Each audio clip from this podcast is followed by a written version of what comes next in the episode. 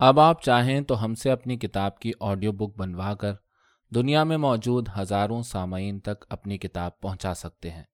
زیادہ جانکاری کے لیے نیچے دیے گئے میل آئی ڈی پر ہم سے رابطہ کریں۔ شکریہ۔ تارق چھتاری کی کہانی۔ غم سے نجات پائے کیوں؟ شکستہ در و دیوار، ہر سو بیاباں۔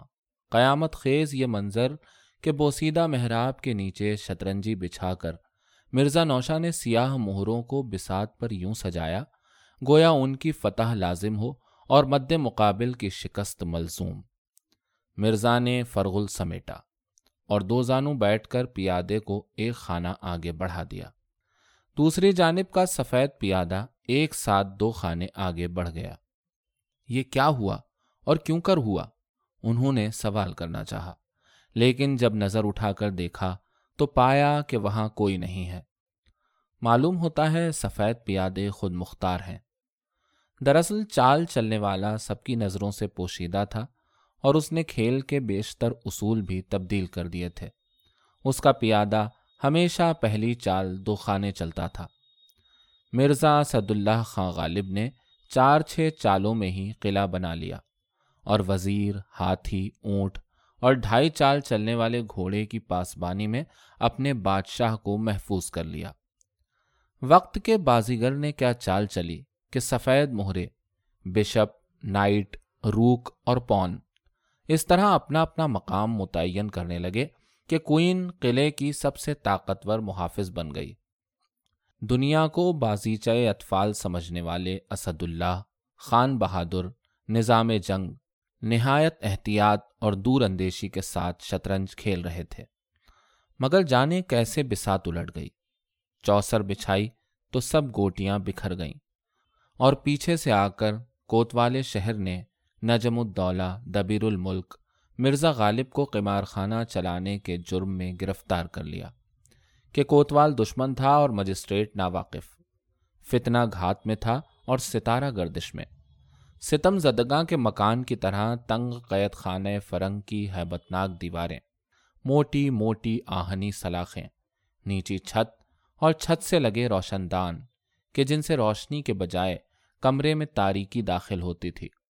کوئی پوچھے کہ یہ قیدی کون ہے تو تم ہی بتلاؤ کہ ہم بتلائیں کیا۔ یہی کہ قمار باز، تماش بین اور بادہ خار، کہ وطیرہ جس کا آوارگی یا یہ کہ شاعر ولی اور فلسفی، جس کی آنکھ سے لہو ٹپکتا ہے اور دل جسم کے ساتھ جل کر راکھ ہو گیا ہے۔ مدت قید چھ ماہ قرار پائی ہے اور رہائی کی کوئی صورت نظر نہیں آتی۔ سیشن جج باوجود کہ اس کا دوست ہے اور اکثر صحبتوں میں بے تکلفانہ ملتا ہے، اس نے بھی اغماز اور تغافل اختیار کیا۔ صدر میں اپیل کی مگر کسی نے نہ سنی اور وہی حکم بحال رہا۔ اب مرزا غالب کسی محفل سخن میں نہیں، جیل خانے میں تھے۔ وہ بے قراری کہ ہائے ہائے، چاروں ناچار کیا کرتے۔ کبھی صبر کیا اور کبھی شکوا زندگی کچھ اس ڈھب سے گزر رہی تھی کہ رات میں چاند گرہن لگتا اور دن میں سورج سوا نیزے پر اتر آتا۔ آنکھیں نہ بند ہوتی تھیں اور نہ کھلتی تھیں۔ کہ ایک شب نیم باز آنکھوں سے خواب دیکھا۔ امائدین شہر اور منتخب شعرا جمع ہیں۔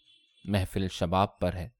ادھر محمد ابراہیم ذوق، نواب ضیاء الدین نیئر مفتی صدر الدین آزردہ، امام بخش صحبائی تو ادھر سید غلام علی وحشت، حکیم مومن خاں مومن، نواب شیفتہ، لالا مہیش داس اور ہر گوپال تفتہ۔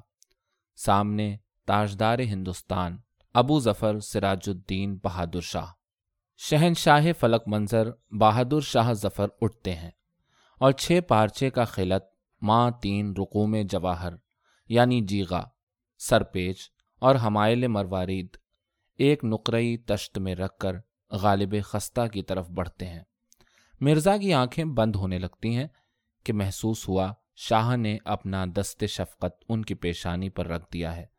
اور اس کے بعد ایک بےکس ضعیف بادشاہ کی کانپتی ہوئی آواز ان کے کانوں میں پڑی۔ مرزا نوشا، اٹھو۔ مرزا سد اللہ خاں غالب کی آنکھ کھل گئی۔ سامنے قید خانے کا دربان کھڑا تھا۔ میرے بھائی، سنتے ہو؟ ذرا نزدیک تو آؤ۔ کچھ تو بتلاؤ کہ میں کس جرم میں گرفتار ہوا۔ دربان آخر کیا جواب دیتا؟ قریب آیا اور بولا، کچھ درکار ہے کیا؟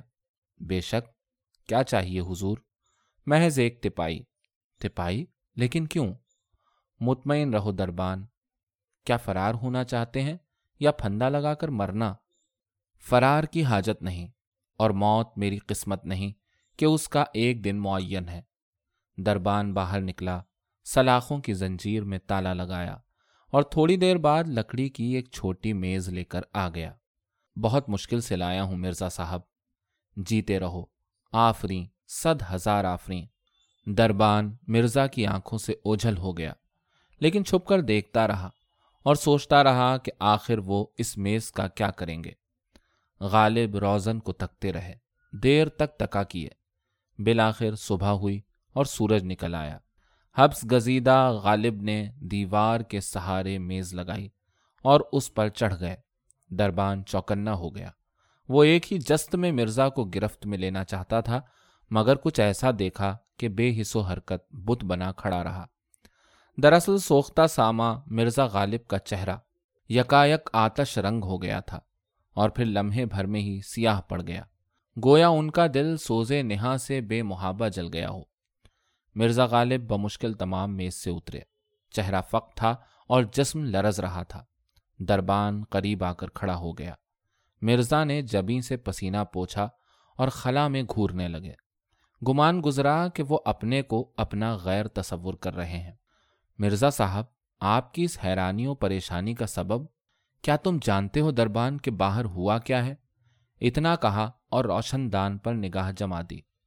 آپ نے باہر ایسا کیا دیکھ لیا مرزا صاحب کہ آپ کی یہ حالت؟ ابھی میرے حواس درست نہیں۔ یکتائے روزگار، یہ غالب فی الوقت تنہائی چاہتا ہے۔ دربان چلا گیا۔ لیکن وہ ہر روز دیکھتا کہ مرزا غالب روشن دان سے باہر جھانکتے ہیں اور اسی کیفیت سے گزرتے ہیں۔ دربان تجربے کار تھا۔ اسے پورا یقین تھا کہ مرزا قید کی تنہائی سے گھبرا گئے ہیں۔ کھلی فضا میں سانس لینے اور انسانوں کے درمیان جانے کی خواہش ہی ان کی اس حالت کا سبب ہے۔ ان کے لیے تو نہ وہ زمانہ رہا، نہ وہ لوگ جن کے ساتھ شطرنج اور چوسر کی بازیاں لگتی تھیں اور ساغر و مینا کی محفلیں جمتی تھیں۔ اب مرزا غالب کی سزا کے تین ماہ مکمل ہو گئے تھے۔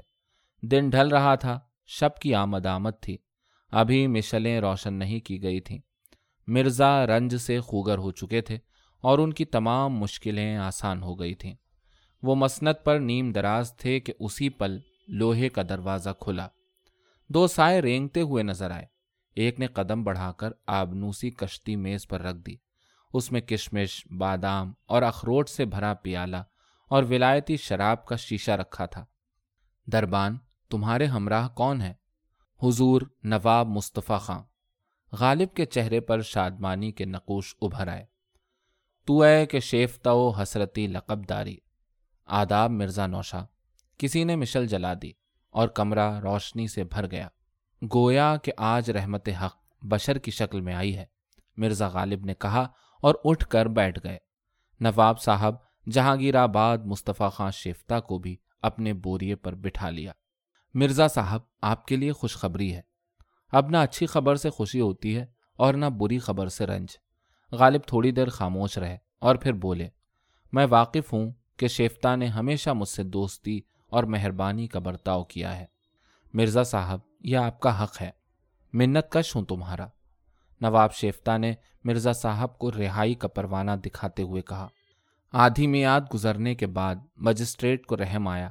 اور صدر میں آپ کی رہائی کی رپورٹ کی اور وہاں سے حکم رہائی کا آ گیا۔ مرزا اسد اللہ خان غالب بجائے خوش ہونے کے فکر مند نظر آنے لگے۔ ہائے، یہ کیا غضب ہوا؟ علاوہ اس کے کچھ نہ کہہ سکے۔ سنا ہے کہ جب رحم دل حاکموں نے مجسٹریٹ کو آپ کی آزادہ روی سے مطلع کیا، تو مجسٹریٹ نے خود بخود رہائی کی رپورٹ بھیج دی۔ یہ سننا تھا کہ سپاہ گری سے منسلک اپنے خاندان پر نازاں مرزا اسد اللہ خان غالب پر لرزہ تاری ہو گیا۔ گلے کی تمام رگیں تن گئیں۔ خوف اور دہشت کا یہ عالم تھا کہ جیسے مالی خولیا کا دورہ پڑ گیا ہو۔ شیفتا نے یہ منظر دیکھا تو ششدر رہ گئے۔ خود کو سنبھالا اور آہستہ سے بولے، مرزا صاحب، آپ کو رہائی ملی ہے۔ سزا کی مدت نصف ہوئی ہے۔ اس میں توسیع نہیں۔ شیفتا وہ آوازیں سنو۔ کون سی آوازیں؟ وہ آوازیں جہاں رقص و سرود کی محفل ہے، ساز ہے، آواز ہے اور آپ کی غزل۔ کیا آپ وہاں جانا نہیں چاہتے مرزا نوشا؟ شیفتا نے ان کو معمول پر لانے کی کوشش کی، مگر بے سود۔ غالب کو نہیں معلوم تھا کہ وہ جنو میں کیا کیا کچھ بک رہے ہیں۔ آخر آپ کا مدعا کیا ہے مرزا نوشا؟ وہ خاموش رہے تو دربان نے آگے بڑھ کر کہا، نواب صاحب، جان کی امان پاؤں تو کچھ عرض کروں۔ ہاں بتاؤ کہ ہوا کیا ہے؟ مرزا صاحب روزانہ اس جھروکے سے باہر جھانکتے ہیں اور پھر وہ اپنی بات مکمل بھی نہیں کر پایا تھا کہ مرزا نوشا اسد اللہ خاں غالب گویا ہوئے۔ بھائی شیفتا، تم کہتے ہو میں یہاں تین ماہ سے ہوں۔ میں کہتا ہوں سد و ہفتاد سال۔ کیا؟ ایک سو ستر سال؟ ہاں میرے بھائی، ایک سو ستر سال۔ کیا تم نہیں جانتے ہو؟ قید خانے میں تو سب خیریت ہے وہ لیکن باہر پوری کائنات مشکوک ہے۔ یہ دنیا دیار غیر معلوم ہوتی ہے اور ہم وہاں ہیں جہاں سے ہم کو بھی ہماری خبر نہیں آتی۔ اہل صفا کو سر چھپانے کی جگہ نہیں مل رہی ہے۔ آتش ہے، دھواں ہے، غبار ہے۔ گویا ہر طرف انتشار ہی انتشار ہے۔ شیفتا نے مرزا کا ہاتھ تھام لیا اور بولے، لیکن مرزا صاحب، یہ ایک قید خانہ ہے اور وہ کیا ہے باہر؟ شیفتا یہاں سزا ہے تو وہاں قضا ہے میرے بھائی۔ وہاں ظلم و ستم کے کوہ گراں ہیں، جن سے ٹکرا کر انسانوں کے سر پاش پاش ہو جاتے ہیں۔ یہ آپ کا وہم ہے مرزا صاحب۔ نہیں شیفتا، یہ وہ منظر ہے جو خود اپنا ناظر ہے، جو غائب بھی ہے اور حاضر بھی۔ شیفتا خاموش تھے اور مرزا بول رہے تھے۔ مقدس صحیفوں کے حرف مٹنے لگے ہیں۔ تلک چھاپ سب چھین لی گئی ہیں۔ کوہ قاف کی پریوں کے بالوں پر نوش لیے گئے ہیں۔ اور سارا عالم حشر کا میدان بن گیا ہے۔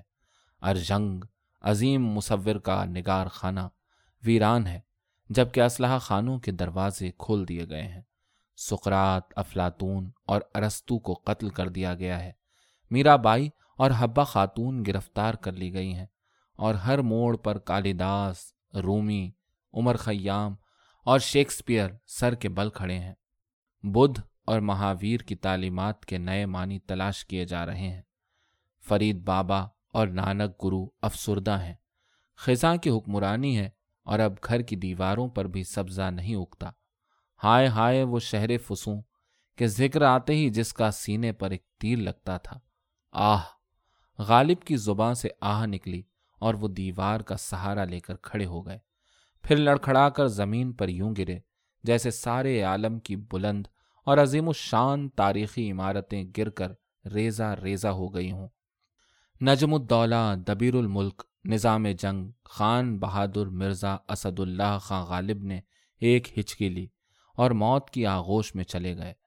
غالب کی لاش فرش پر پڑی تھی اور وہ خود قید خانے کے تاریخ گوشے میں بیٹھے تماشائے اہل جہاں دیکھ رہے تھے کہ اچانک ان کی لاش ہزار لاشوں میں تبدیل ہو گئی۔ یا الہی یہ ماجرا کیا ہے؟